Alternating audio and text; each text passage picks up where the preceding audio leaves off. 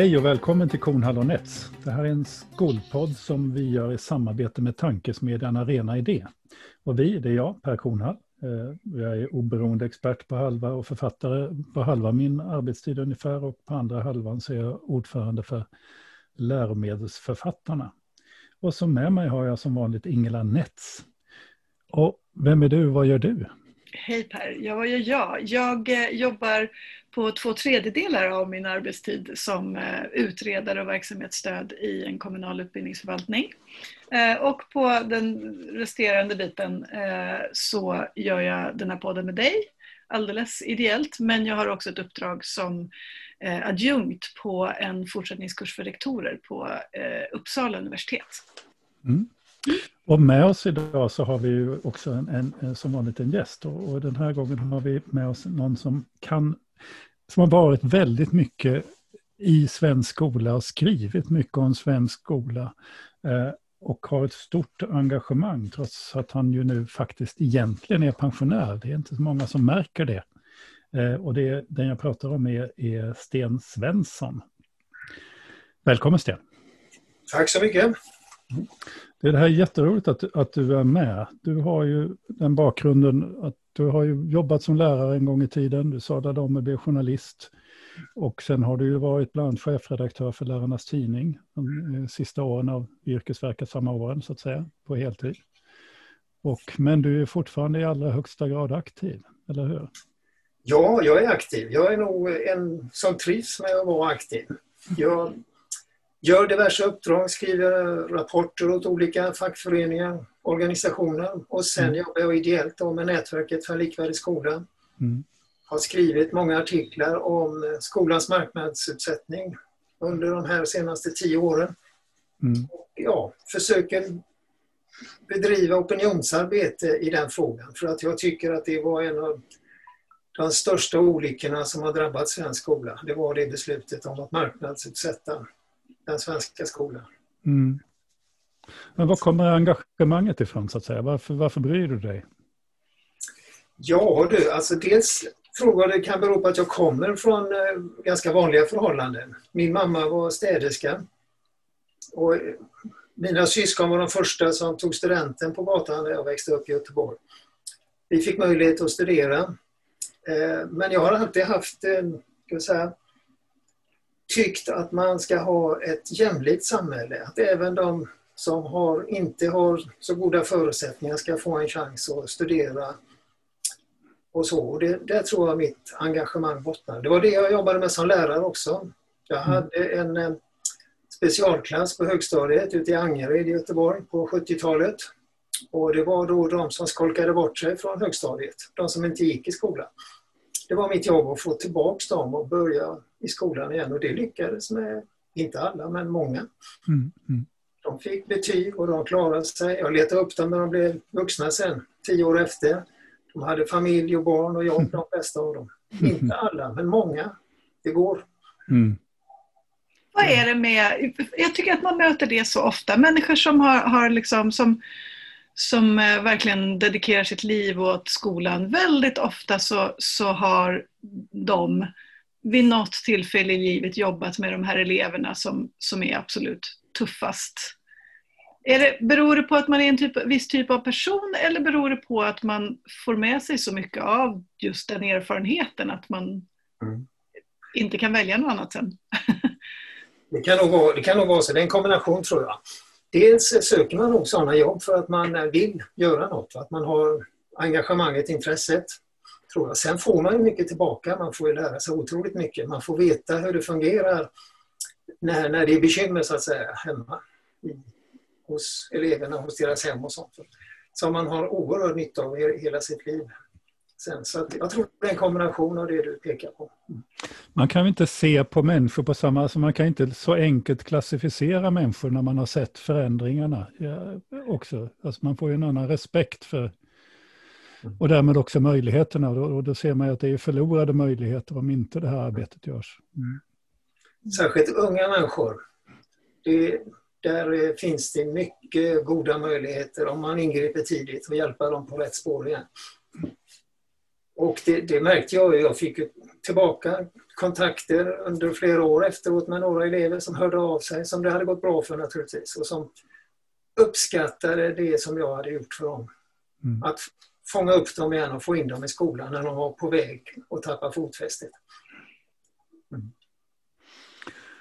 Jag ska känna, det, det är ju din göteborgska här. Du, du, det är nämligen så att du, du pratar precis som min, min farbror och min farfar gjorde och i viss mån min pappa. Och de var ju från Göteborg. Va? Och min farfar, apropå din bakgrundsbeskrivning, min farfar svalt i Haga som pojk.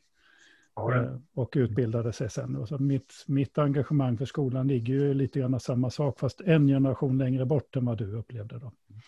Mm. Just att skolan är den stora möjligheten för, för talanger att, att röra på sig i samhället. Så är det. Men det är inte så längre. Nej. Nej. Nej. Och då kommer vi in på det som du har skrivit mycket om. Mm. Olika rapporter om, om, om hur det faktiskt står till i skolsystemet och sånt. Jag vet inte om du skulle själv sammanfatta din, din gärning här. Vad, vad, är, vad är det du har skrivit om? Ja, alltså de senaste tio åren då, sedan jag slutade som chefredaktör, så har jag jobbat mycket med det här med skolans likvärdighet i det nätverket. Och det började kan jag säga med den utredningen som jag gjorde åt Lärarförbundet då, där jag tittade just på den frågan. Och där upptäckte jag ju av en sinkadus att eh, eh, aktiebolagsdrivna skolor hade väldigt låg lärartäthet. Det var så att jag satt och intervjuade en rektor för Samskolan i Göteborg, som var en stiftelsedriven skola och är en stiftelseskola. Han sa att jag är jätteglad att vi inte är ett aktiebolag, för att då kan jag sätta in flera lärare. Jag kan använda pengarna till lärartjänster. De går inte bort till annat. Är det så, frågade jag honom. Det vet jag inte, sa han. Men, aha, tänkte jag, då ska jag kolla det och gick hem och räknade på Skolverkets statistik. Då gick det inte att få fram det utan jag fick sitta och kolla varje skola för sig och det var cirka 600 då. Så. Det tog dagar men sambandet var oerhört tydligt. Aktiebolagsskolorna hade låg lärartäthet. Ideellt drivna skolor hade hög lärartäthet. Kommunala skolor låg mittemellan.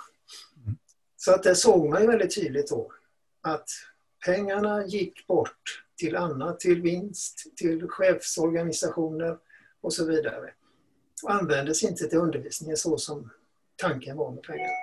Det var väl en av de första sakerna som jag upptäckte tror jag. Sen när jag tittade mera på aktiebolag så såg jag det att de var tvungna att göra så här för att få vinst. Alltså det är inget, inget illvilligt motiv eller så utan ett aktiebolag måste fungera så. De har i uppdrag att gå med vinst och då gäller det att plocka fram pengarna på ett eller annat sätt och eftersom lärarkostnaden är den enskilt största posten, utgiften för ett företag i skolan, så är det där man sparar pengar genom att hålla ner den kostnaden. Och då betyder det stora klasser. Varje lärare har många elever. Och det funkar enbart om man har ett positivt urval av elever. Annars går det inte det, har, det, det sambandet såg jag också när jag höll på att titta med detta. Mm. Det här är ju någonting som, som ju en del av de här koncernerna inte alls är hemliga med på något vis, naturligtvis. Det står ju i, i, i deras årsredovisningar explicit, minst en koncern, att, att det som kostar det är elever och det som, eller det som ger pengar är antalet elever och det som kostar det är mm. lärartjänsterna framför allt. Så det är, det är Ja, de gör ingen hemlighet av det, men de säger att det spelar ingen roll. Det har ingen betydelse. Mm. Lärartätheten är en oviktig faktor, försöker de säga. Men det vet ju alla som jobbar i skolan, att eh, lärartätheten är mycket viktig. Ju fler elever en lärare har, desto svårare blir jobbet, desto tyngre blir det. Och har man för många och dessutom har några elever som har problem på ett eller annat sätt, inlärningsproblem eller stökar runt, så, så kan undervisningen falla ihop men det gör den inte om man har bara välutbildade barn, eller ja, barn med välutbildade föräldrar. Då funkar det med låg lärartäthet också. Vi, vi pratade med eh, Marcus Strömberg, VD på Academedia, eh, ja. nyligen också, eh, här i podden. Och, och, han uttrycker det som att men vi som i Academedia då, vi levererar ju Eh, bra lärande, absolut liksom i jämförelse med, med kommunala skolor till exempel. Men vi gör det effektivare, det vill säga smartare med pengarna. Att man på något vis liksom använder, ja men förvaltar pengarna bättre då. Eh, finns det inte något undsanning i en sån förklaringsmodell då? Alltså på, på förvaltningsnivå kanske de gör vissa saker effektivare. Det är mycket möjligt. Men undervisningssituationen, så det får de bevisa. Det tror jag inte ett ögonblick på. Utan eh, huvudskälet är det jag pekar på. De har fler elever med välutbildade föräldrar.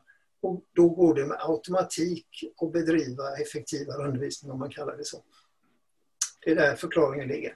De har andra bekymmer, alltså det är inte särskilt hög kvalitet på akademi, Academedias skolor, inte det som jag har tittat på i alla fall, utan tvärtom, de har kvalitetsproblem. De har mycket hög personalomsättning och haft i flera år till exempel. Det är inget tecken på god kvalitet. Det tror jag inte på, det är hans analys där. Om vi tittar på en annan, en annan koncern så är det Internationella Engelska Skolan. De har ju ännu mer systematiskt, skulle jag nästan uttrycka som. Mm. Men, eh, Academedia som koncern använder ju svenska lärare i högre grad. Eh, men, men en del av den här statistiken som, vis, som, som, är, som visar att det är mycket fler obehöriga lärare i friskolor drivs ju av Internationella Engelska Skolans statistik. Eftersom det är så väldigt liten grad av svenska behöriga lärare. Eh. Så är det, och de ligger också väldigt lågt i lärartäthet. De är den koncern som har de största skolorna, 600 elever i snitt. De största klasserna, där är det alltså ett snitt på 32-33 elever i varje klass. Så att där har de satt i system att ha stora klasser, stora grupper, effektiv användning av lärar, lärarresursen på det sättet. Och det, då får de ner kostnaderna. Det blir väldigt billigt för dem. Så kan man sedan använda lärare utan lärarlegitimation så kan de då pressa priserna där också. Alltså de betalar inte samma löner som, som de behöver göra för svenska lärare. Men exakt hur det ligger till med lönerna, det, det kan jag inte. Men... Mm. Mm. Jag, vet, jag vet att de är Jag har ju en bekant som, som som ju slutade när han fick reda på vad han borde ha fått i lön. Eh, ja. Så, I jämförelse med de kommunala lärarna i sin omgivning. Sådana berättelser har jag också fått eh, runt om i landet. Mm. Och samtidigt tänker jag att det är åtminstone i storstadsregionerna där det är ganska hög rörlighet nu mellan, med lärare, som, alltså det, för det är lätt att byta jobb. Så, mm. så åtminstone min erfarenhet som jag har jobbat som rektor i, i Stockholmsregionen i många år, att, att det, det, det, det jämnar ut sig ganska ordentligt. För det, det, det funkar liksom inte. Har man betydligt lägre löner så får man inte behålla några lärare alls. Och det är klart, då kanske man tar in de obehöriga istället. Då. Fast det gäller ju då i, i viss, det gäller ju då för så att säga, normala lärare, men i och med att Engelska mm. skolan då faktiskt ja, tar in eh, lärare utomlands ifrån, engelskspråkiga lärare utomlands, ja. de har ingen annan nej, arbetsmarknad. De, nej, precis. Så att de har ju de inlåsta i det. Mm. För vanliga fristående skolor som har svenska lärare så har ju den lärarbristen och den konkurrensen som har blivit av mm. lärare tryckt upp lönerna de senaste åren. Mm. I, i den här rapporten i system, eller vi kan stanna kvar där lite grann, för du sa att du, upp, du upptäckte det här lite grann av en slump. Var det liksom någonting som du själv blev förvånad över då? Det här är ganska länge sedan, men då... Ja, jag blev förvånad över att det var ett så tydligt samband mellan lärartäthet och aktiebolagen. Det mm. hade jag inte trott, för det, den, den doldes ju i den här genomsnittssiffran, för då var det relativt fler eh, Eh, stiftelsedrivna skolor än vad det är idag. Mm. Så att de drev upp det genomsnittet för de fristående skolorna. Mm. Men när man sorterade upp dem, då såg man detta. Det blev jag överraskad över. Mm. Jag, jag blev också, det blev lite en aha-upplevelse när jag, när jag insåg också att aktiebolagen måste fungera på det här sättet. Alltså att eh, de måste plocka ut vinst, annars så får de ju lägga ner verksamheten. Och det är klart att det ska de inte göra. Det var väl det. Sen har jag som, som du sa också skrivit eh, några rapporter här, bland annat en om, om eh, där jag jämför kommunaliseringens effekter med skolans marknadsutsättning för att se vad orsakade kommunaliseringen, vad orsakade marknadsutsättningen?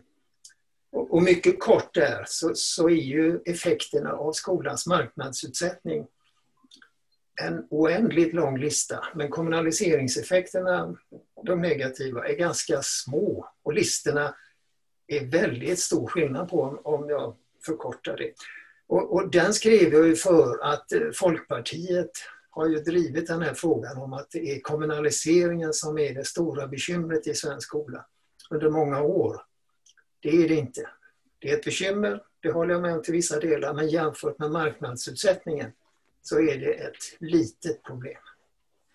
För du skriver ju den i en rapport, den heter ju Systemskiftet när skolan gick från gemensamt till privat. Så skriver du eh, Göran Persson kommunaliserade skolan och Carl Bildt avkommunaliserade den. Det är en ganska intressant eh, skrivning. Ja, och det har jag gott fog för att hävda. Det var ju så, hela syftet med kommunaliseringen det var ju att öka kommunernas makt, alltså flytta makt, beslutsbefogenheter från staten till kommunerna. Alltså från den statliga nivån till den kommunala demokratiska nivån. Alltså det skulle vara i varje kommun en demokratiskt vald församling som skulle fatta beslut. Men privatiseringen, den innebär att man flyttar besluten från den demokratiska nivån till enskilda personer genom skolvalet och till företagen som bestämmer när skolorna ska etableras, var de ska ligga, hur de ska rekrytera elever, vilka elever de ska ta in och så vidare. Så att där är det verkliga systemskiftet och det minskade ju de facto kommunernas makt över skolan. Kommunerna idag kan inte bestämma var skolorna ska ligga någonstans. De kan inte bestämma vilka elever som ska gå i dem. Utan de är hän, hänvisade till konkurrensen med de fristående skolhuvudmännen. Och det är de som växer, det är de som tar över. De stora koncernerna är ju större än alla kommuner utom Stockholm, Göteborg och Malmö vad gäller antalet elever. Mycket mäktiga institutioner idag. Mm. Men, hur kunde det komma Jag skulle bara vilja, för jag glömde säga det i början, för, bara för transparensens skull, att jag är också medlem i nätverket för likvärdig skola, så att vi, vi, så att vi alla vet om det. Men det här är ju egentligen intressant, för jag tycker det här är en sak som väldigt sällan diskuteras, nämligen att det kommunala självstyret som vi omhuldar så väldigt, väldigt starkt på så många områden när det gäller skatteuttag eller skolpengen överhuvudtaget och så vidare. Så, så, så upphävdes ju så att säga det eh, i den här reformen, men det, det, den diskussionen ser jag väldigt sällan i debatten. Det var, det var ett tydligt eh, uttalat syfte med det, att om ni kommer ihåg Björklund sa ofta, det är inte jag som är politiker som ska bestämma utan det, det ska ni göra själva. Föräldrarna ska mm. välja och bestämma om skolan. Mm. Att det, det har funnits lite, kanske inte tydligt uttalat men lite grann har det kommit fram genom åren. Men annars håller jag med om att den debatten lyser med sin frånvaro. Vilket är också, för det är ju någonting som du också har kommenterat och, och, och som framgår när man läser dina rapporter, att kommunaliseringen som då du menar hade de här små effekterna. Sen mm. skulle jag gärna diskutera lite grann med dig, för jag menar att det finns mer kopplat till kommunaliseringen kanske än vad man ofta ser. Men, men du säger att de har de små effekterna och så har vi friskolereformen som genomfördes och som hade stora systemförändringar. Eh, mm. så.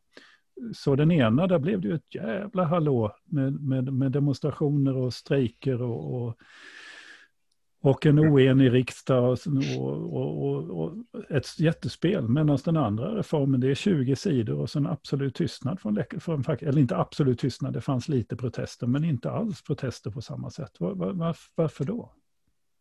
Ja, det tror jag har att göra med kommunaliseringen, bland annat. Eh, för att det är stora, vad ska jag säga, halabaloo som var runt kommunaliseringen med demonstrationer och strejker och Eh, de, de la ju in det i avtalsrörelsen, du vet. Att man fattade beslut om lärarnas avtal samtidigt som kommunaliseringsbeslutet och så vidare. Det, den, ska jag säga, det stora liv som var kring detta tog liksom eh, kraften ur lärarna till stor del. Lärarnas riksförbund som hade tänkt sig stoppa detta, de misslyckades ju. De fick dessutom, eh, blev de överkörda av sin egen, den här TCOS, tror, nej, TS, vad heter den? SACOS heter den, inte TCO. SACOS, de körde över dem i slutspelet där. De var rädda för att tappa det retroaktiva för de andra grupperna inom SACO. Så att LR-lärarna var mycket missnöjda, missmodiga och eh, Inom Lärarförbundet så skulle man då bilda en ny organisation, man skulle byta avtal, man skulle utbilda sina fackliga förtroendemän i detta nya avtal och så vidare. De var fullt upptagna med annat. Och då lägger regeringen den nya fram utan utredningar, utan diskussion, en proposition på 20 sidor som du säger, som inte går igenom någonting utan bara lägger fram det som varsågod, här är det fanns inte beredskap, inte debatt, inte kunskaper om detta. Man förstod inte vad som hände helt enkelt menar jag.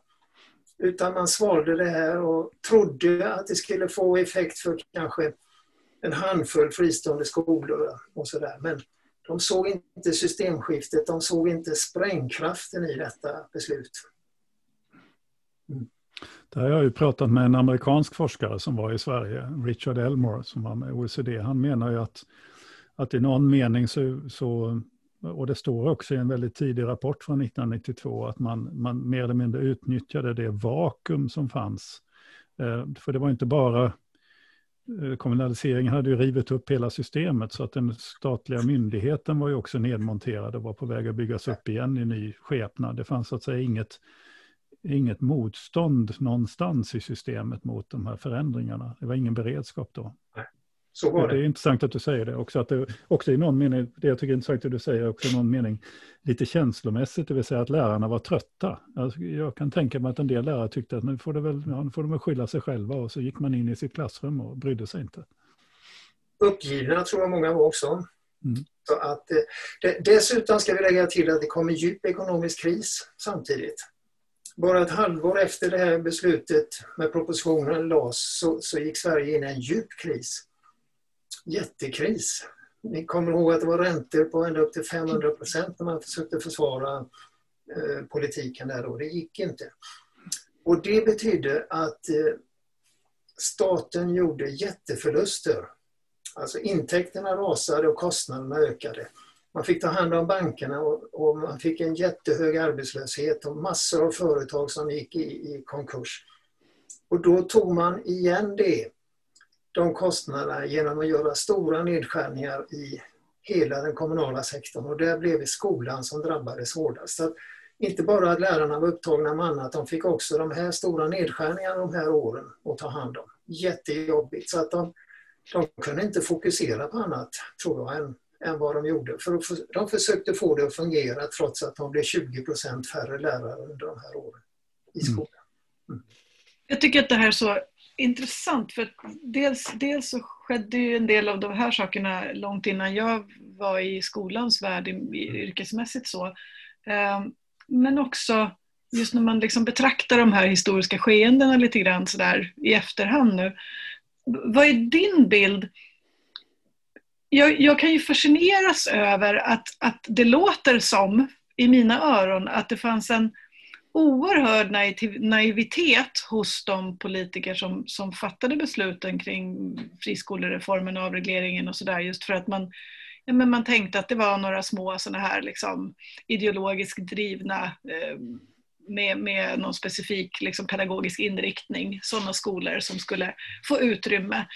Men det måste ju ha funnits, och vi har ju pratat om det här tidigare Per och med andra gäster också. Vad, vad, är din bild Sten? Fanns, fanns det, och vilka var de där som drev på den här förändringen och som redan då såg vilka möjligheter det skulle kunna skapa framöver för att göra affärer och så vidare? Dels var det ju så här att det var en den offentliga sektorn i Sverige hade ju växt väldigt kraftigt sedan 70-talet. Ända sedan 60-talet. Och den hade ju problem på många sätt. Den var stor, den var byråkratisk och det fungerade inte alltid väl. Och den fick alltså väldigt hård kritik under många år. Alltså, den kallades för den offentliga sektorn. Och en facklig ledare inom LO liknade den vid en gökunge som trängde ut alla andra. Liksom. Så att det var väldigt hård kritik. Och då kom en, en politisk rörelse som man brukar sammanfattande kalla för nyliberalismen. Som, som sa, gör som i privata näringslivet. Använd samma metoder, styr på samma sätt. Så kommer ni att lösa alla problem. Det kommer att bli billigare, effektivare, bättre kvalitet och så vidare. Och de argumenten fick ett väldigt genomslag. Både internationellt, ni vet i USA med Reagan och i, i Storbritannien med Thatcher och så vidare. Det blev ett totalt genomslag för de idéerna. Man ifrågasatte inte, man frågade inte efter eh, bevis eller vad, vad är det som visar att det här kommer att inträffa, utan man svalde det med hull och hår. Och när kommunerna dessutom, som jag sa, satt så illa trängda av, av ekonomin så vill man nog gärna lyssna på någon som säger att gör så här så sparar ni pengar. Va? Då får ni bättre, bättre kvalitet till lägre pris. Det fick en, en mycket hård totalt genomslag, på, både på politiken, inom akademin. Det var flera utredningar som förespråkade detta. Vad heter den? Maktutredningen är väl den viktigaste. De körde igenom det nyliberala budskapet rakt av. Mm. Men man hade ju kunnat tänka sig nyliberalismen eh, och, och alltså det här som också kallas för New Public Management-regimen. Mm Eh, utan att man släppte in vinstdrivande företag på det sätt man gjorde. Jag tror att du Ingela var lite grann ute efter vilka var det som såg affärsmöjligheterna? Mm. Mm. Ja, det glömde jag svara på. Mm. Det, det, var ju mycket medvetet SAF som det hette då, Svenskt Näringsliv idag. De startade ju företag med just uppgiften att kunna öppna den offentliga sektorn för eh, privata företag som, som då skulle ta över verksamheten och drivas med vinst naturligtvis. Då anställde de en rad av de toppolitikerna som hade suttit i den borgerliga regeringen, folkpartiregeringen, där, slutet på 80-talet. Och de hade just uppgiften att hitta ett sätt för att få offentlig verksamhet driven av privata företag. Och då skapade de Pysslingen, om ni kommer ihåg det företaget. Mm. Alltså en förskola som med hög kvalitet, samma utbildade lärare som de kommunala hade. De tog in samma eh, pengar från kommunen och de lyckades driva detta eh, till något lägre kostnad än vad de kommunala förskolorna gjorde. Och då, det sopade ju undan det motstånd som fanns. Mm. Och så att SAF hade en nyckelroll i detta, alltså näringslivet var mycket aktiva i detta. Och de samarbetade med Folkpartiet och Moderaterna i de här organisationerna. Alltså politikerna gick från ena dagen och var politiker, andra dagen jobbade åt SAF och så sen gick de tillbaka till politiken och genomförde de här idéerna. Nästan, ja, man kan ifrågasätta detta, men så gick det till. Man kan ifrågasätta det ur demokratisk synvinkel. Mm. Ja, man, skulle man nu vara konspirationsteoretiskt lagd, då, då finns det ju mycket här som man skulle kunna hänga upp ett resonemang på, tänker jag. Det kan man göra. Mm. Ytterligare en, en del i detta, orsakerna varför det här kunde bli så, det är ju att när grundskolan infördes, alltså man införde den sammanhållna skolan, när man gick ifrån det parallella uppdelade skolsystemet till ett sammanhållen grundskola, det, det fick man en enighet om till slut. Det var väldigt svårt och det var Folkpartiet som det hette då och Socialdemokraterna som var de drivande för att införa det. Moderaterna gav med sig så småningom men var ganska svårövertalade. Och där fanns det stora grupper som aldrig egentligen gillade idén med en sammanhållen skola utan de ville ha det uppdelat. Att de ville att barn till de välutbildade ska gå för sig och de andra för sig. Och det fick de en gyllene chans med friskolesystemet och det fria valet att göra. Så att det är också en del i hur det kom sig. Det här är ju en jätte, jätteintressant fråga egentligen, för det vi ser ut, om man tittar ut över landet är ju en segregation utefter mm, i någon mening klass, utbildningsnivåer och så vidare. Så. Eh, när jag pratade med Diane Ravitch Eh, så menade hon ju, och kan ju leda i bevis också, att, att rörelsen för charterskolor och för friskolesystem, olika eh, så att säga, offentligt finansierade friskolesystem i USA, det börjar ju precis samtidigt som eh, människorättsorganisationerna börjar ha framgång när det gäller rasåtskillnad i skolor. Det vill säga, det finns en tydlig koppling mellan att, att, så att säga, mer privilegierade vill isolera sina barn ifrån de andra som har en beröring till varför de här rörelserna blir starka. Det är ett, det är ett intressant perspektiv på det hela. Då. Jo, så det, det var på 50-talet, 60-talet, när de införde de här lagarna att man skulle undervisa tillsammans, inte ha segregerade skolor, vita för sig, svarta för sig.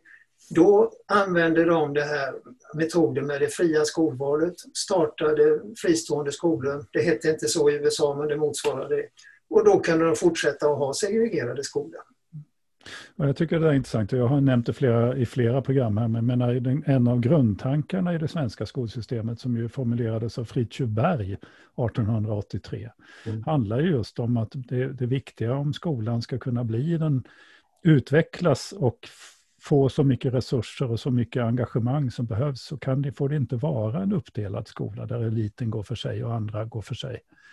Det var själva grunden till att man då föreslog en gemensam folkskola. Eh, för alla. Alla skulle gå i samma skolsystem. Då. Men Precis tittar vi ut över Sverige idag så är det ju inte så längre. Då. Nej, och varför man ville det, det var ju att det skulle höja utbildningsnivån på, på hela svenska folket och det gjorde också grundskolan. Jämfört med de tidigare systemen så blev det en enorm uppgång i kunskapsnivåer. Alltså de stora grupperna som nu fick lära sig engelska, som kunde gå ytterligare flera år i skolan, kunde gå vidare i gymnasieskolan. Så det var ett lyft för breda grupper utav Sveriges befolkning. Mm. Och det har ju hela samhället haft nytta av. Näringslivet och allting har haft nytta av detta. Och nu har man då lämnat detta och gått tillbaka till en uppdelad skola igen. Det, som är skräddarsydd för de välutbildades barn.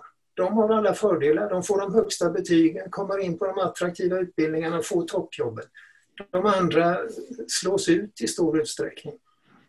Tyvärr är vi där. Det var det jag sa i inledningen, detta var den största olycka som har hänt svensk skolpolitik. Mm. Då kan man ju, nu, nu blir jag sådär, jag prövar de här konspirationsteorierna nu, men om vi, om vi ser att, att när de här idéerna vi gick igenom då så, så var, alltså det var en period när, när lärarkollektivet var liksom trötta och lite missmodiga och, och så. Um, nu har vi varit i en, en liksom pandemisituation i ett och ett halvt år och man kan väl lugnt säga att lärarkollektivet är lite trötta och missmodiga vid det här laget. Mm. Och så har vi en valrörelse på gång här om ett år. Ska vi, ska vi vara liksom, behöver vi vara på vår vakt för att, att det kommer liksom Ja, alltså att man vill bryta upp den här grundidén med svensk skola och sammanhållen skola och att alla, alla ska ha lika. Alltså pandemin har ju varit en oerhörd påfrestning på hela samhället och, och mycket stor påfrestning för skolan och lärarna. Det, det, det är så utan tvekan. Men i din huvudfråga så uppfattar jag faktiskt att det är lite tvärtom just nu att det har blivit ett ifrågasättande av marknadseffekterna över hela linjen, inte mm. bara skola utan sjukvården också. Mm. Pandemin visar ju på att de här marknadsidéerna och just in time och allt detta, nedläggning av lager och sånt har ju varit katastrofalt. Vi stod utan skyddsutrustning, utan munskydd och visir och sånt där när vi som mest behövde det här i vintras. Till exempel. Eh, skyddet av de äldre, alltså att man har dåliga anställningsvillkor för de här människorna som jobbar med våra äldre har ju också bidragit till detta och det är en konsekvens av den här marknadspolitiken. Så att jag tycker man ser väldigt tydligt inom hela samhällssektorn en, en diskussion där man äntligen efter 30 år börjar ifrågasätta detta. Och inom skolan så har då den utredningen som Björn Åstrand gjorde förra året här haft en stor betydelse för en debatt som har kommit igång där man nu även i de borgerliga partierna börjar inse att man måste nog förändra en del för att det ska kunna ta, bli förbättringar här. Så att jag, i den delen är jag positiv till din fråga där. Mm. Mm. Jag tror inte heller att vi är riktigt samma. Jag, jag, tror att vi kan, man kan nog vara på sin vakt för förändringar, som, men det är alltid de förändringar man inte hade tänkt sig, så det är svårt att vara på vakt mot dem. Men i, i någon mening kan det så att säga Eh, digitaliseringen tar riktningar som vi egentligen inte kanske sen om tio år önskar därför att vi, man kommer på att man kan snabbt tjäna pengar, man kan dra ner på lärare och så vidare, den typen av förändringar. Men i övrigt så befinner vi oss inte i den situation vi gjorde då där, där skolsystemet var så nedmonterat. Eh, eh, och då tänker jag på att det fanns faktiskt, man ville faktiskt också marknadsutsätta den högre utbildningen då 1992. Mm. Alltså, man hade precis samma ambitioner för den högre utbildningen. Men, men där stötte man på en, en, alltså säga en myndighetsorganisation och en kunskapsorganisation som inte var nedmonterad. Alltså där, där, där gick man så att säga i, i reformplanerna gick, gick liksom i kvav på, på, på universitetens grund. Va? Alltså, mm. Där stod det stabila organisationer och människor med kunskap som sa att nej, men så är det ju inte. För en av de sakerna som är intressanta och som du också har lyft fram i dina rapporter, Sten, är att när det gäller effekterna av de reformer man införde då 92, det vi nu ser, mm. det var ju inte saker som inte var kända. Det var inte så att man inte visste, att om man hade gjort en utredning, att man då inte hade vetat vad som eventuellt skulle kunna yes. hända. Mm. Det fanns redan då gott om forskning som visade att införandet av valfrihetsmodeller i olika länder hade lett till segregation. Mm. Eh, att det har lett till likriktning, att det lett till stress bland lärare och så vidare. Alltså all den kunskapen fanns. Mm. Utan det var ju möjligheten att det fanns ett vakuum att gå, och som de uttrycker OECDs kommission 92, att ideologiskt styra, trosvisst ideologiskt gå i en riktning där man inte brydde sig om den kunskap som fanns. Jo, kunskap fanns. Det fanns forskning som visade hur, att det här ledde till segregation i andra länder där man har gjort liknande saker och sånt. Men man plockade inte fram det. Man gjorde inga utredningar. Mm. Jag tror inte på konspirationsidéer och så, men man utnyttjade skickligt det läge som var då i början på 90-talet. Efter kommunaliseringen, efter det kaos som hade varit då, när den ekonomiska krisen kom.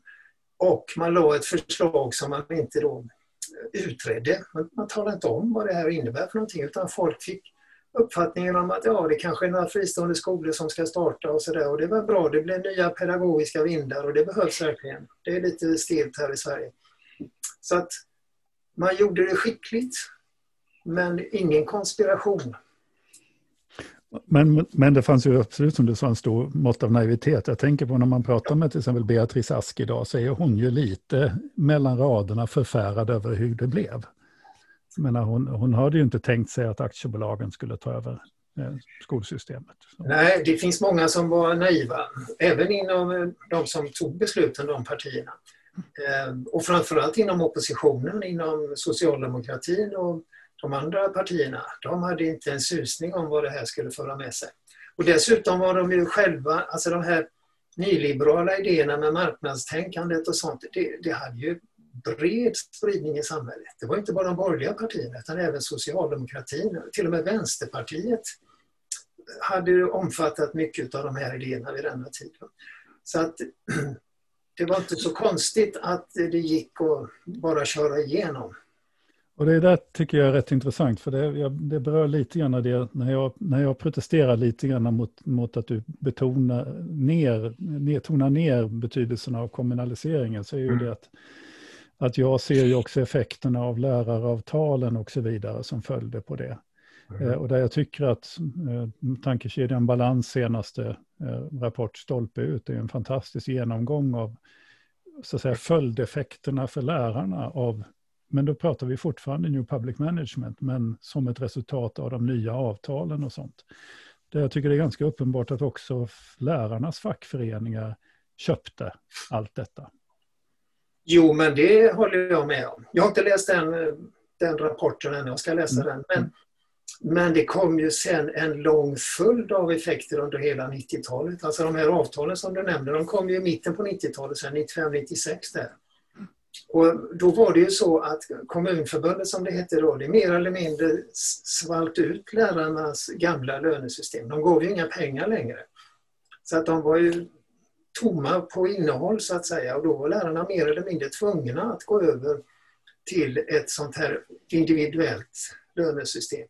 Och det var inte lärarna ensamma om för det gjorde hela arbetsmarknaden. Va? Mm. Tariffer och sånt där som fanns i de statliga och kommunala avtalen, de försvann allihop. Så att eh, det var inte så lätt att...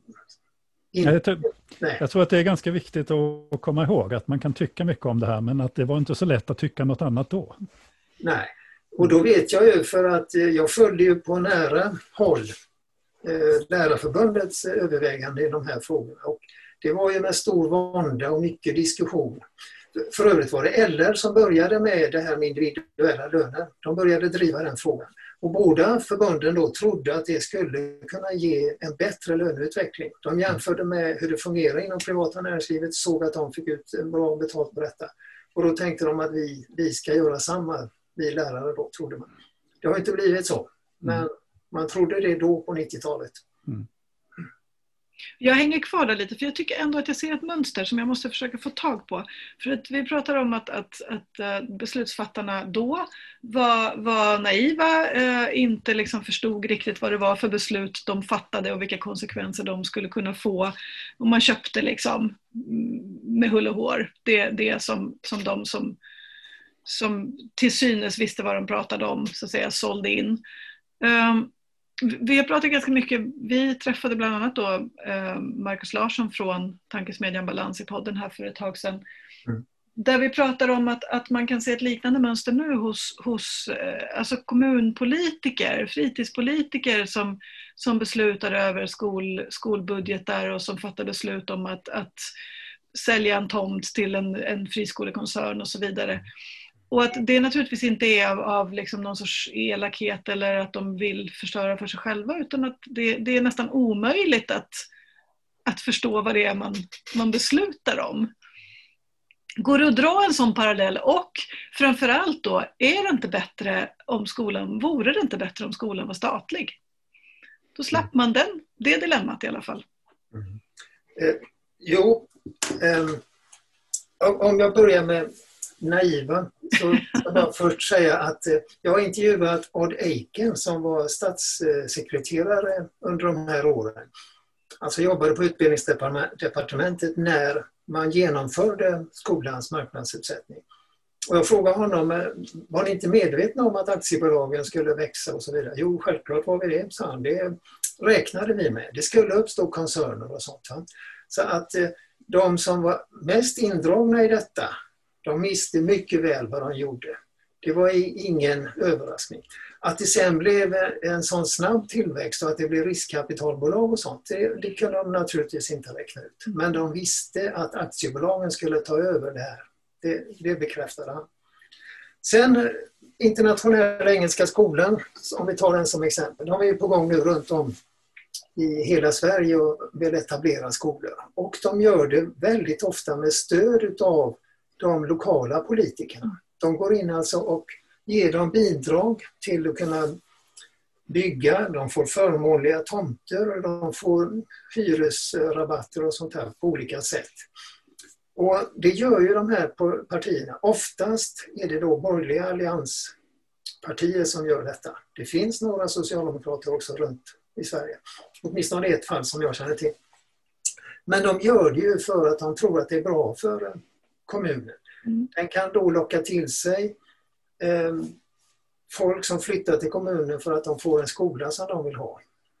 Uppe i Skellefteå till exempel, då, där, där även Socialdemokraterna har drivit detta, så är det för att det är den här batterifabriken, deras anställda som kommer från andra länder, då, ska tycka att det är en bra kommun att flytta till och så får de en skola som de vill ha för sina barn. Så att det är ju sådana motiv som ligger bakom.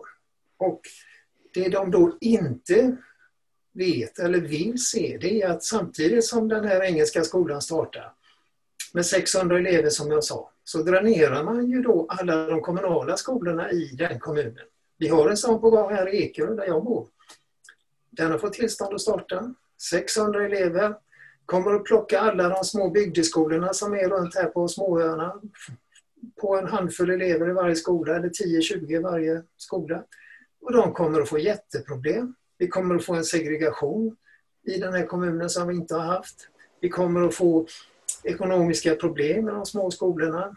Vi kommer att få en betygsinflation. För det vet vi också att Engelska skolan rasar iväg i betyg. Det finns skolor, engelska skolor där alla elever i en årskurs hade högsta betyget. Till exempel. I ett ämne, musik tror jag Så att det, när man säger det till dem så blir de häpna och förvånade. Nej, men inte kan det vara så. Jo, så är det. Så mm. har det fungerat i alla kommuner där Engelska skolan har etablerat sig och varför skulle det inte bli likadant här? Men vi vill ju ha ökad valfrihet, säger de. Ja, men Det är ju detsamma som att säga att vi vill ha ökad segregation, större skillnader mellan skolorna, svårare för de små skolorna att fungera och så vidare. Så den debatten är jätteviktig att föra och den för vi just nu här. Men borde då inte skolan vara statligt styrd istället? Ja, det var det tredje. Ja. ja. Så tycker jag också det, att staten bör ta ett betydligt större ansvar för skolan än vad man gör idag. Och det har jag tyckt hela tiden. Jag kan påminna om att jag reserverade mig på slutet i att kommunalisera skolan när jag satt i Sveriges lärarförbunds styrelse 1989. Jag var den enda som gjorde det. Mm.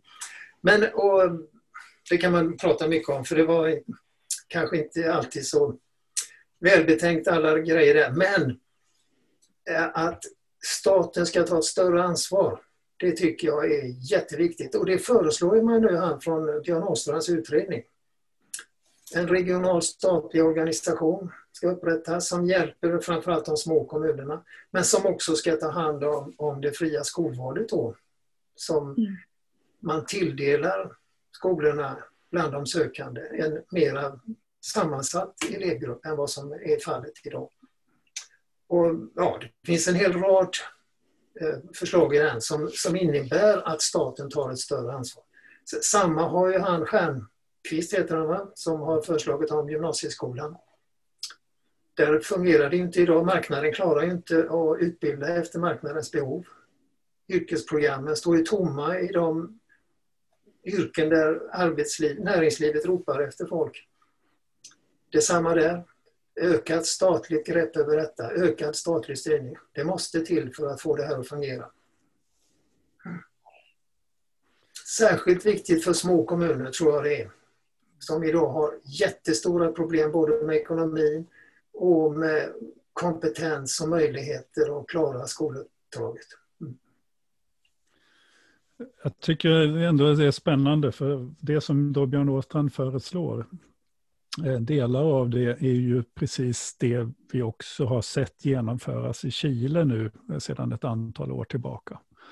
Chile mm. låg tio år före oss. Med, vi var ju länge de enda länderna som hade så väldigt extrema skolmarknader som Mm. Medan Chile då redan för några år sedan fattade beslut om att vinsterna skulle bort, vilket vi inte har någon diskussion om egentligen, mer än, alltså inte på den politiska nivån, vi har det i samhället i allra högsta grad, men inte på den politiska nivån. Men de införde ett centralt skolvalssystem. De, de eh, förstatligade skolsystemet, gjorde någon sorts regionala uppdelning av skolsystemet. Alltså det är väldigt, väldigt likt det vi gjorde. Och apropå din tanke om det här konspiratoriska, Ingela, så är det ju också så att där fanns det också ett glapp i tillvaron som utnyttjades av de här filosoferna och amerikanska tankesmedjorna. Mm. Att flytta fram positionerna för att experimentera i, i, Chile. Då. Mm. Och det, nu kan jag vara helt, vara väldigt konspiratorisk här, men jag tror också att man gärna från de här amerikanska stora lobbyorganisationerna tyckte att Sverige var ett alldeles utmärkt ställe att prova marknadsreformer på med tanke på vår historia av motstånd mot USA och, och, och så vidare. Och så vidare. Alltså jag tror inte att, jag tror inte att, eh, ska säga att om SAF ville då på sin tid ville ha några amerikanska killar och komma över och prata med dem så tror jag inte det var svårt att bjuda över dem. Eh, att diskutera hur man skulle kunna genomföra de här reformerna. Och med det vill jag ha sagt också att jag tror att man lite grann Alltså den här naiviteten, den, den säga, miljöpartistet värnan om den lilla skolan, eh, många liberalers värnande om, om valfriheten och om de pedagogiska alternativen och så vidare. Och så, vidare. så fanns det också en grupp av, av tuffare som såg likhet med den här statssekreteraren som såg affärsmöjligheterna. Mm. Då med Pysslingen, som du, alltså det är ju det är Academedias början till Academedia. Eh, vi har naturligtvis Kreab med Peje Emilsson som, som ju såg de här möjligheterna väldigt tidigt och så vidare. Så det fanns ju också de som verkligen utnyttjade, ville ha en marknad, eh, både av politiska skäl och andra skäl. Och de är också drivna av stort engagemang och tror i många fall också på sina idéer, men har ju också blivit otroligt rika på dem. Så, så det, är, det är ett komplicerat landskap eh, vi pratar om. Jo. Alltså det är helt tydligt att idéerna hämtades, hämtades ju från USA. Eh, och de ekonomerna, jag tror de brukar kallas Chicagoskolan, som, som förde fram det här. Och de jobbar ju mycket medvetet för att sprida sina idéer och hade säkerligen ett samarbete även med svenska eh, politiker och eh, SAF som, som jobbade med samma frågor då. Så att det, det är ingen tvekan då. Men det är ingen konspiration i det utan det, det skedde ju... Mm. Mm. Nej, precis. Det är viktigt. Mm. De utnyttjade ju läget sen naturligtvis. Krisen som de sa. En, en, ja. en, en djup ekonomisk kris är ett, ett gyllene tillfälle för att genomföra stora drastiska förändringar som inte är möjliga att göra under stabila förhållanden. Så att det var ju också en, en skänk från ovan att den krisen kom. Och den var ju för övrigt utlöst utav de här marknadsliberala idéerna. Kjell-Olof Feldt eh, genomförde ju dem att han avreglerade bank och finansväsendet. Och där det tidigare har varit strikt reglerat så blir det nu i stort sett fritt fram. Och det medförde att upplåningen till fastighetsbranschen ökade ju lavinartat. Alltså man lånade ut pengar till att köpa fastigheter som de här företagen köpte men man brydde sig inte om att sätta in några hyresgäster i dem för man sålde dem efter ett halvår igen till högre vinst. Alltså en ren spekulationsbubbla byggdes upp där och den sprack ju. Så att nyliberala idéer orsakade även den ekonomiska krisen i början på 90-talet. Mm. Och den krisen ska ni veta var orsaken till att, att eh, bidragen till de fristående skolorna höjdes från 85 till 100 procent. 95-96 var det, när Socialdemokraterna kom tillbaka och fick regeringsmakten igen. Så gick man ju med på en överenskommelse med Miljöpartiet om att de fristående skolorna skulle få höjningen från 85 till 100 procent. Och det gjorde man för, av ekonomiska skäl, för att stabilisera majoriteten i, i riksdagen. Man hade majoritet med Vänsterpartiet, en väldigt knapp. Men då gjorde man den här överenskommelsen först med Centern om vet, de här spelreglerna för budget och sånt som vi nu diskuterar igen. De infördes då och sen den här skolöverenskommelsen med Miljöpartiet. Då hade man en stabil riksdagsmajoritet som man kunde visa omvärlden att vi rubbar inte vår ekonomi här, det kommer att bli stabilt. Så skolan offrades på det skälet, av det skälet. Mm. Men nu tillbaka till friskolor, för nu har vi bärsat friskolesystemet här. Ja. Finns det ingenting som är bra med friskolor? Jo, det gör det säkert. Alltså, det gamla systemet var stelbent, det håller jag med om. Och um, inom den ideella skolsektorn, alltså stiftelsedrivna, ideellt drivna skolor, finns mycket goda idéer. Det bygger också på ett engagemang av föräldrar och lärare. Och det ska man ta tillvara på, tycker jag. Eh, däremot har jag väldigt svårt att se något engagemang hos de här stora skolkoncernerna. Som nu ägs till exempel, Engelska skolan ägs ju av eh, internationella bolag. De är inte intresserade av svensk pedagogik för fem öre utan det är att tjäna pengar. Bara. Där har vi ju den här intressanta situationen att uppenbarligen sitter det några tjänstemän på Skolinspektionen och lägger ner väldigt mycket arbetstid på att försöka ta reda på vem som egentligen äger skolan. Mm. alltså en statlig myndighet. Ja. Jag läste precis tillståndet som Engelska skolan har för att starta här på Ekerö. Mm. Och då står det på sista raden att tillståndet gäller under förutsättning att eh, den inte byter ägare. Okej. Okay. Ja, så då måste de in och redovisa vem äger Engelska skolan? De har tydligen problem att visa det. Ja, jo, uppenbarligen så är det så. mm. ja. Det, hade varit, det, här, det här hade varit ren science fiction för, för bara 20 år sedan. Ja, det hade varit. Och även det här som kom nu förra året om, om sekretess för fristående skolor. Mm. Det är fullständigt barockt. Och det, det är också det, den stora förlusten vi har gjort att öppenheten, insynen, meddelarskydd och offentlighetsprinciper och sånt inte gäller för en stor del av skolsektorn i den allmänt allmänna skolsystemet som vi betalar med skattemedel, det är fullständigt barockt. Mm.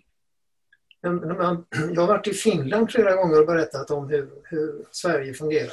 Och de har fått kommentarer, de tror inte på mig. Mm. men det kan inte vara möjligt, så ni kan inte ha det så, du hittar på. Nej, tyvärr säger jag, är det så. Mm. mm.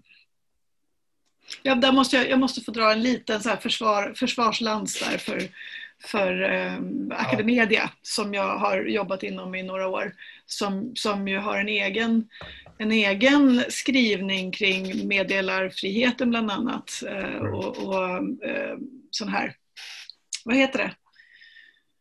Ah, nu tappar jag ordet. När man, när man äh, påtalar oegentligheter. Ah, ja. Ni förstår vad jag menar. Uh, en egen sån liksom, skrivning som är i princip en kopia av den, den som finns i, i offentlig sektor för att man tycker att det är viktigt att det ska vara så. Uh, så att, men, men jag håller ju för övrigt med om att det naturligtvis är, ja, men det är liksom regelsystem som krockar med varandra här som, som får väldigt, väldigt märkliga effekter på det som vi någonstans tycker är liksom en, en samhällets byggsten. Så. Jo, jag vet att de har sådana regler men det, de är inte lika bra som en, en lagstiftning som det här är. Långt ifrån. Och där är, ju, den är upp till eh, ägaren då och bara mm. ja, nu vill vi inte ha den längre, ta den bort den. Mm. Så att det, det, är bra men det är långt ifrån tillräckligt. Mm. Mm. Men vad, vad tror du Sten?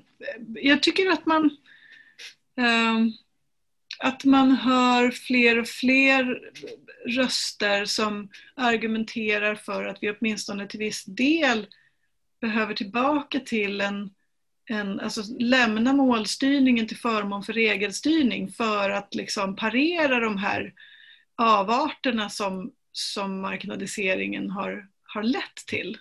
Tror du att det kommer att bli så? Eller vad, vad, vad, om du liksom tittar lite i kristallkulan, vad kommer att hända de närmsta åren? Ja, alltså som jag sa, det har uppstått för första gången en debatt i de borgerliga leden mm. om marknadseffekterna, alltså de negativa marknadseffekterna som de tidigare inte har velat titta på. Och målstyrningen är ju en, en del i detta. Det, det var inte bara en borgerlig idé utan den låg över hela linjen. Mm. Alla partier var för målstyrning när, när det började pratas om det på 80-talet.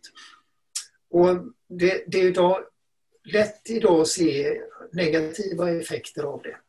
Men jag är inte säker på att, att den har så jädra stor betydelse ändå i det här sammanhanget. Alltså om man tar tillbaka skolan och lägger tillbaka den till demokratiskt valda församlingar. Man avskaffar aktiebolag och sånt och får bort hela det här konkurrenstänkandet så tror jag också att då, då, då är inte målstyrningen så skadlig utan det är den här kombinationen av marknadstänkande och målstyrning. Och ska ni också veta att det har skett en systematisk nedskärning av skolans resurser. Alltså att de uppskrivningarna, procentuella uppskrivningarna har inte räckt till när man ska betala nya högre lärarlöner och sånt där till exempel. Så att de, de förbättrade lärarlönerna de senaste åren har ju lärarna själva fått betala med försämringar av sin egen arbetsmiljö och ökad effektivisering. Och det har skett under en lång följd av år, lite varje år. Men till slut blir det stor effekt av detta. Och det tror jag är mycket större än målstyrningssystemet. Det, belyser ju Markus Larsson och, och eh, nu tappar jag hennes namn, i balans i den här senaste ja. rapporten. just Åsa Plessner och, och ja, Åsa. Eh, just hur, hur man i de i kommunerna har de här, det man kallar för effektivitetsmålen, där man alltså knaprar lite grann på budgeten varje år. Om det då samtidigt finns en, en ambition från statens sida att höja lärarlöner, det är klart att det krockar med, med de här två banorna. Det gör det. I min kommun här, alltså har man då Kommunförbundet eller SKR heter det numera, presenterar ju en procentnivå som krävs för att man ska hänga med i den allmänna prisutvecklingen och sånt. Och då ligger man några decimal, decimaler under den då varje år. Det är klart att det, i längden märks det. Mm. Ja, nu blir ni alldeles tysta. Mycket att fundera på. Ja. Verkligen. Vad händer då, tror du, Sten, framöver? De närmaste åren? Ja, det är väldigt svårt att spå om framtiden och jag brukar alltid ha fel i det. Men jag har gjort det Välkommen i klubben. Ja, men om du berättar vad du tror så vet vi att det inte blir så. ja, jag hoppas ju då, som jag sa förut, att det ska bli en återgång till en återförande av skolan i, i demokratisk eh, riktning.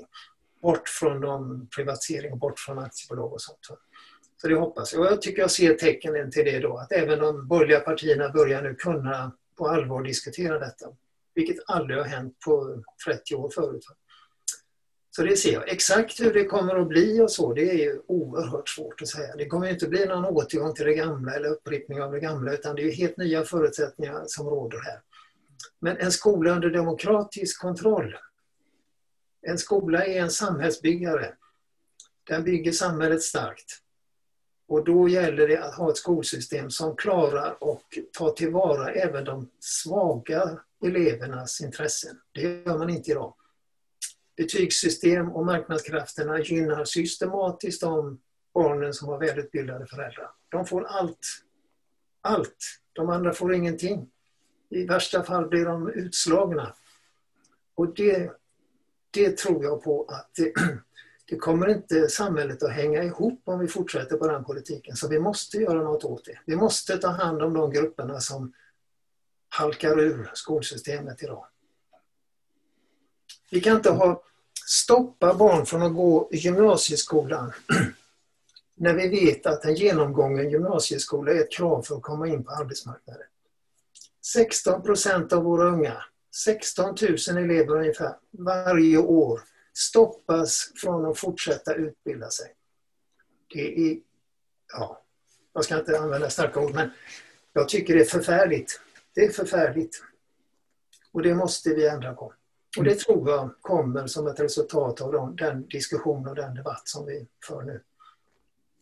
Hoppas det. Men eh, som sagt, ja. ja, ja men det låter hoppfullt. Jag tror att många, många ser ju problemen utan tvekan. Allt fler ser problemen. Mm. mm. Ja, men vi kanske ska sätta punkt där och tacka dig så hemskt mycket för mm. att vi fått tagit del av dina kunskaper, Sten. Tack själva. Det var väldigt roligt att få träffa er och prata om dessa frågor som ligger mig så varmt om hjärtat. Mm. Mm. mm. Och härligt. Tack Sten, så hörs vi igen. Tack ska ni ha. Hej då.